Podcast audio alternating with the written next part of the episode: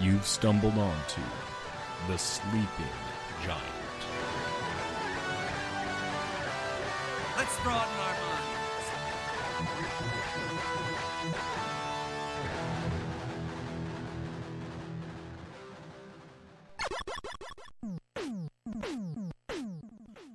Hello, everyone, and welcome back to the Sleeping Giant podcast. I'm your host, Grayson Marcotte, and I'm very happy to be back in the captain's chair recording another episode of the show. Now, before we go on, I would like to point out that it is Sunday, February 19th, 2017, which means Christmas has come and gone, New Year's has come and gone, also Valentine's Day has come and gone, which means that the holiday-themed episode I had planned for the show more or less isn't going to happen. There you go. However, what I have done is I have taken some of my more favorite aspects of the show that I had planned and rolled them into today's episode. So we're going to talk about a few different things today. First, I would like to talk a little bit about the New York Comic Con exclusive Funko Pop that my wife did give to me this past Christmas. It is Kitty Pryde, Shadowcat from the X-Men. It is a very cool pop, and we're going to talk a little bit about that and a little bit about that particular character. With Thanksgiving in mind, I really wanted to do a segment where we talked about gratitude and appreciation for the stories and characters and writers that have contributed so much to our lives and our appreciation of these forms of entertainment, whether they be trading cards, comics, novels, films, what have you. I just wanted to kind of touch on that a little bit. And finally, as the last part of the show, we're going to do something new. It's going to be a live unpacking of a Legend of Zelda trading card set.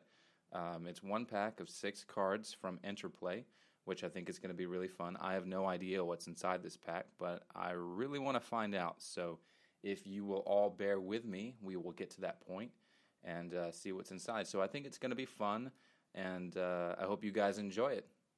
Okay, so the Kitty Pryde Shadowcat New York Comic Con exclusive pop is extremely cool. It features Kitty Pryde, of course, in the classic blue and yellow costume. And the accessory that comes with this pop is actually her little alien dragon, Lockheed, and that is particularly cool because you don't see very many pops that have an accessory that is apart from the pop itself. By way of instance, I'm looking at the Walgreens exclusive Green Goblin right now, who comes with a pumpkin grenade, but it's in his hand and part of the sculpt, as well as Oogie Boogie, who's holding a pair of die. Again, it's part of the sculpt, not removed from the pop itself. So that's really cool. The only other one that I can think of that's like that right off the top of my head would be Tiana from the Frog Princess, who comes with a little frog prince accessory, which is really cool. We got that for my daughter, and she had quite a bit of fun with the little frog that came with that. So very cool. So she's wearing the classic blue and yellow outfit, which was created by Chris Claremont back in issue 129 of Uncanny X-Men in 1980. So again, both that traditional appearance as well as the character herself was created by Chris Claremont, and of course it was created by Chris Claremont. Now, Chris Claremont was the writer responsible for probably some of what I would consider to be the more prolific X-Men storylines. Even if you're not familiar with the books, and even if you're not familiar with Chris Claremont, you were probably familiar with some of his stories. Fox most recently did a Days of Future Past X-Men movie. Days of Future Past, of course, was written by Chris Claremont. the X-Men animated series also delved into quite a few of his storylines, weaving in and out of them. So he had a major impact on the X titles back in the day. So yeah, it's again, it's one of his creations, and Kitty was the youngest member of the X-Men, and she had the original role, I guess, of the sidekick or little sister character. And this, of course, predated Jubilation Lee by about a decade. I think she didn't appear in the comics until 1989, and most of us probably remember her from the X-Men animated series. She was in, I believe, the first episode, Night of the Sentinels. Was that the first episode? Wow, I'm really not sure. But anyway, that was Shadowcat's role, more or less, a decade prior. Now, Kitty Pryde's powers include the ability to become intangible, allowing her to, quote-unquote, phase through solid objects and people. And a side effect of this ability was the disruption, or I should say is the disruption and or destruction of electronic signals and equipment, which could be incredibly useful or detrimental, depending on the circumstances and situation. Now, Kitty did eventually leave the X-Men.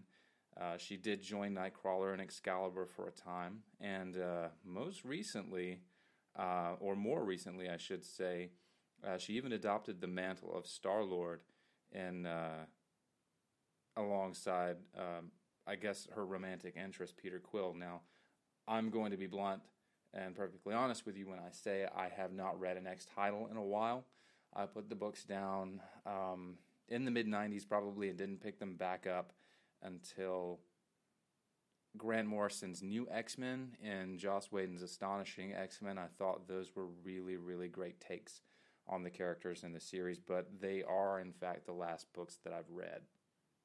My most memorable depiction of Kitty Pryde, though, is in the form of her trading card from the 1994 Fleer Ultra X-Men set. You probably remember me mentioning this set before, and I promise you it won't be the last time that I mention it. It was the first set I ever collected, and it made a huge impact on me as far as being a collector, but also a fan of X-Men and Marvel Comics. This particular card was illustrated by artist Brian Stelfreeze, and he did contribute quite a bit to that set. The card depicts Pryde in a somewhat feline pose in front of an exploding television set. The last quarter of her body is phased through the floor. And by feline, of course, I mean more or less sexualized. Probably more, since this was par for the course in the 90s and up until very recent times. Again, that was 1994. I was 10, the first set I ever collected, and I can recall almost every single one of those cards with a crystal clarity. So it is very sentimental, and it's an awesome card. I will be posting a picture of that card on our Instagram page as well as our Facebook page, so you guys can see it if you haven't already. It's very cool. Now remember, our Instagram username is sgcardsandtoys. That's sgcards, A-N-D, no ampersand, toys, SG Cards and Toys, and it is the same name on Facebook. So if you want to check it out, definitely log into Instagram and Facebook, and we will have that photo up for you, as well as a photo of the pop for sure. It's very cool. As we mentioned earlier in the episode, this was going to be a Thanksgiving episode, holiday episode, but time has become an elusive commodity. My brother suggested that I simply perform a generic holiday episode, sort of a thanks Hallowismas sort of deal. That didn't catch on, and I think that Bill Maher has got the exclusive rights to that one anyway. But in the end, I just thought it best to focus on the idea of thanks and gratitude for just good stories, man. Good stories and good characters. Now, before we go any further, I wanted to mention that my brother, Will Marcotte, is the other portion, or one of the other portions of the Sleeping Giant. As we mentioned before, it is sort of a collective, and at this point it is more or less a trifecta of my wife, my brother, and myself contributing to the sleeping giant. So Will is the voice, by the way, that you hear in the intro to the Sleeping Giant podcast. He definitely has that voice, which, you know, I thought that I could emulate, but, you know, it's not going to happen, so I'm not even going to try. So with that being said, we decided to kind of just scrap the idea of the holiday episode altogether and just, you know, pluck one of the topics from it and move forward with it, and this is what we had for you. So, yeah, there's all the swag and the memorabilia, the toys, the cards, and what have you, but all of that stuff wouldn't exist if it weren't for the stories themselves, you know, the root of the media, as it were. So yeah, without writers, without the actors and actresses to portray these characters, no Star Wars, no Spider-Man, X-Files, The Walking Dead, you get the idea. So that is something to be tremendously thankful for, especially since, you know, we are who we are and we enjoy the things that we enjoy. You know, I think the last thing that I mentioned was The Walking Dead. So let's just use that as an example. It's just an outstanding mashup of action, gore, horror, and drama. And at its heart, as cliche as it may sound, it's a story about people. You know, I mean, and maybe that's why cliches exist, because they more or less end up being very accurate illustrations of an idea.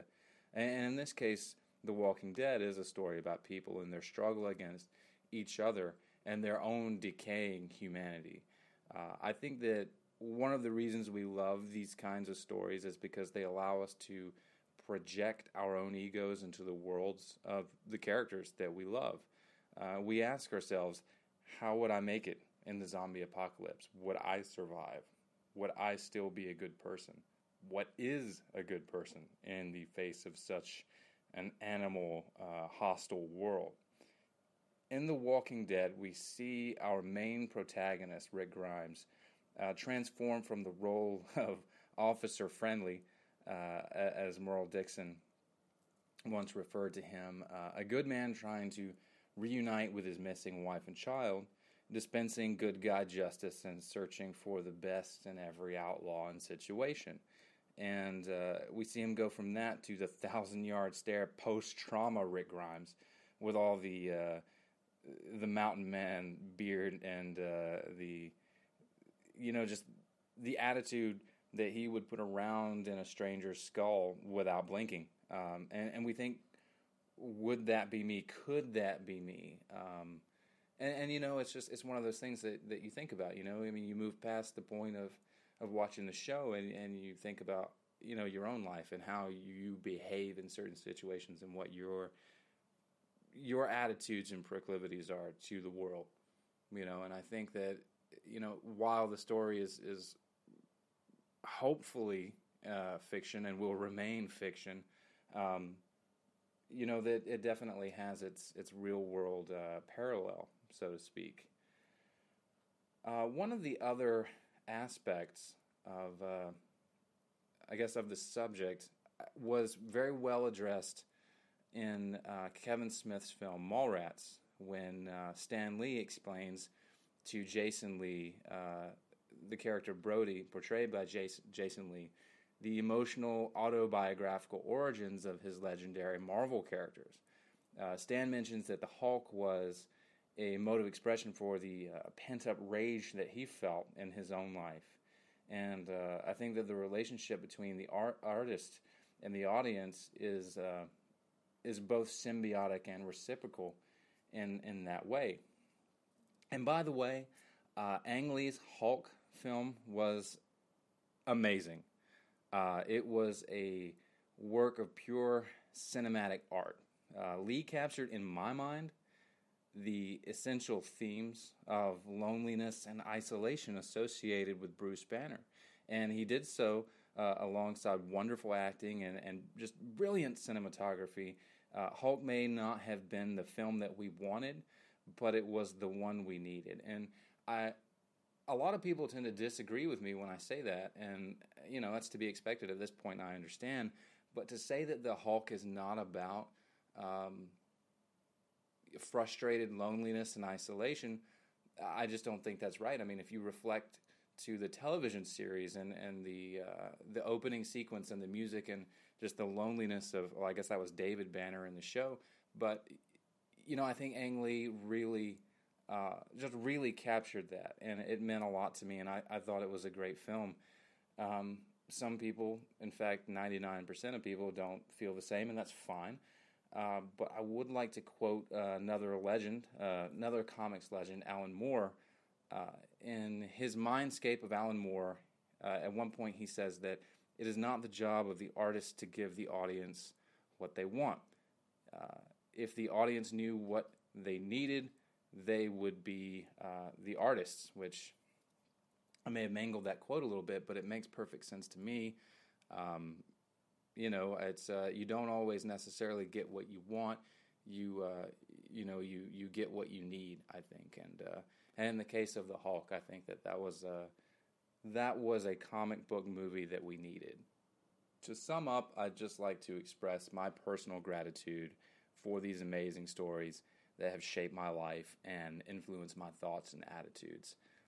They've been central to guiding me emotionally and even spiritually, as in Lucas's use of occult and mystical ideologies. Though, for his part, misguided though they may have been at times, it was still something that really had an impact on me and really shaped a lot of who I am today. A lot of you may not know this, but it was a photograph of my wife dressed as Heath Ledger's Joker that inspired me to speak word number 1 to her. Had that not happened, we'd likely not be together. Well, I mean, I guess you can't say, but it seems a lot less likely that we would be together had I not seen that, and we wouldn't have our precious daughter. And they both just brought more light into my life than I can say, and there were just so many moving parts behind that, and had none of it taken place, then I may not even be right here in this moment right now. So without getting too philosophical, you never know, and sometimes we don't realize how much of an impact these influences can make. So yeah, I know I'm not the only person to consider this, by the way, so please share with us your thoughts and stories. We'd really like to hear them, and I'd really like to talk to you all about them. So again, SG Cards and Toys, that's our Facebook name. You can find us there. So please drop us a line and let's talk. I think it'd be really fun. Moving on to the last part of the show, the live unpacking. Let's see what we've got here. All right, I am excited about this. I'm holding a pack of the Legend of Zelda trading cards in my hand. Again, these cards were made by Interplay. It is this pack contains 6 cards and 1 decal or tattoo, so that should be pretty cool. Also at the bottom it says that it is from five Zelda games, so we'll see what's inside. Let's take a look at the back here, and let's see. It says collect over 100 stunning cards from 5 of Link's most heroic quests. Discover gold foils, decals, tattoos, and more. Relive Link's amazing adventures and epic struggles with the Legend of Zelda trading card packs. This sweeping trading card set encompasses friends and foes, items and treasures, and memorable moments from the Legend of Zelda: Ocarina of Time, Majora's Mask, Twilight Princess, Skyward Sword, and A Link Between Worlds, all in stunning detail. Oh, so that, I think, is going to be pretty cool. Let's see, the foil card odds are approximately 1 in 2. Gold foil cards appear and 1 in 24. So I guess we got a 50-50 shot at a foil card. So let's see what we got here. Okay. All right, guys. So the top of the pack is elongated somewhat and a little tough to open. So you want to be careful with these if you pick up a pack. I know that if you put too much force on a corner of a pack, you can bend the edges, which is really not what we're trying to do here. So let's be careful with that. All right. So I have a temporary tattoo, which is cool. Let's see, this actually features Princess Zelda herself. That's awesome. That's right at the back of the pack. And let's see, so we have card number one is Zant, which is a character that I am not familiar with. And let's see, I'm looking on the back of the card here. This is number 43. In the Twilight Realm, Zant thought he was next in line for the throne. Now, that could be because I haven't played that game. In fact, the last game that I played was Majora's Mask. I unfortunately could not keep up or afford the technology required to play Twilight Princess and forward. So, unfortunately, I'm just not familiar with that. Let's see, the second card is Navi, which, of course, I'm familiar with. It is the fairy that became Link's companion in Ocarina of Time. So we have a little boy, Link, with Navi floating above him there. That's pretty cool. This is card number 3. Let's see. You know what is missing from these cards that I've noticed so far is there's no artists, listed on the card, which is unfortunate because I'd like to be able to provide that to you so you can maybe look it up or see some of the other stuff that they've done. All right, this next card is The Moon's Looming Doom, right above the clock from Majora's Mask. And this particular card features the moon leering more or less from underside its face, which is pretty creepy. Let's see.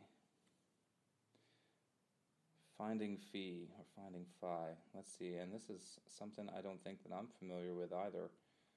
Spirit named Phi leads Link to the goddess statue, urging him to take his place as the chosen hero by drawing the goddess sword from its pedestal. Again, this is from a game that I didn't play. That's unfortunate. Looks to be Link has his back turned to us with a character in the foreground there, and the sword looks like the sword from, you know what? I just noticed that in the top right corner of the card on the border, it actually says which game it's from, and this is Skyward Sword, which I did not play.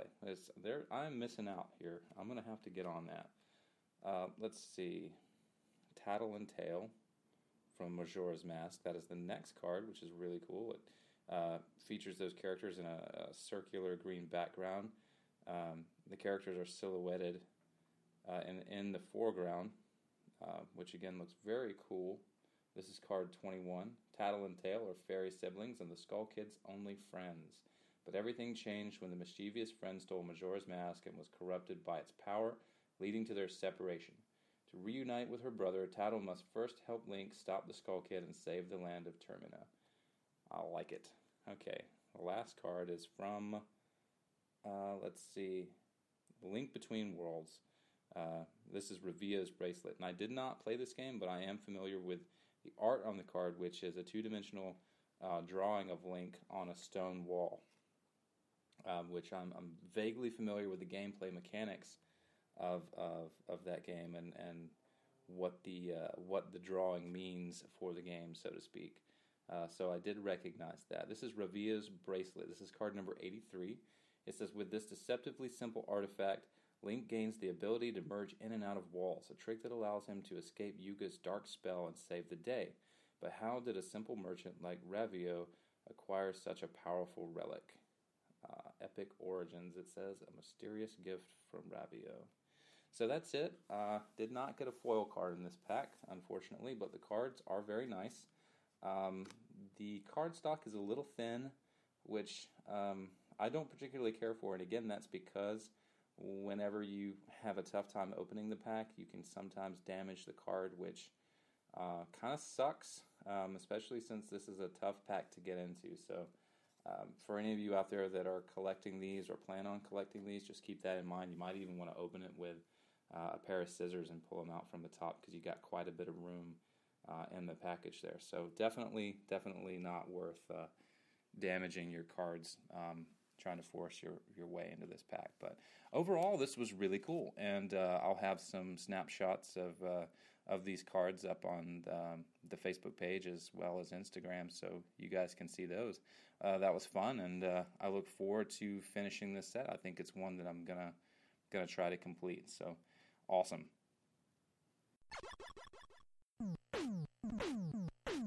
That's all for today's show, folks. Thanks to everyone for listening or looking us up on the interwebs. Remember, you can also find us on Facebook and Instagram if you'd like to see photos of some of the Funko Pops, trading cards, or folks that we have discussed today. Again, you can find us on both social media outlets by the name SG Cards and Toys. So, looking ahead, I'm very excited to say that on our next show, we'll see our very first guests. We've got some of the guys from Collector Zone. They're going to be on the show, and we're going to be talking about the world of Funko Pops, as well as digital trading cards, a little of the history of the digital trading card, what that's all about, and maybe the direction that it will be heading in the future. So I am super stoked about that and very excited to have them here. We're going to have a lot of fun, and I hope you guys will tune in and listen. So in the meantime, I am your host, Grayson Marcotte, and this has been the Sleeping Giant Podcast. We'll see you next time.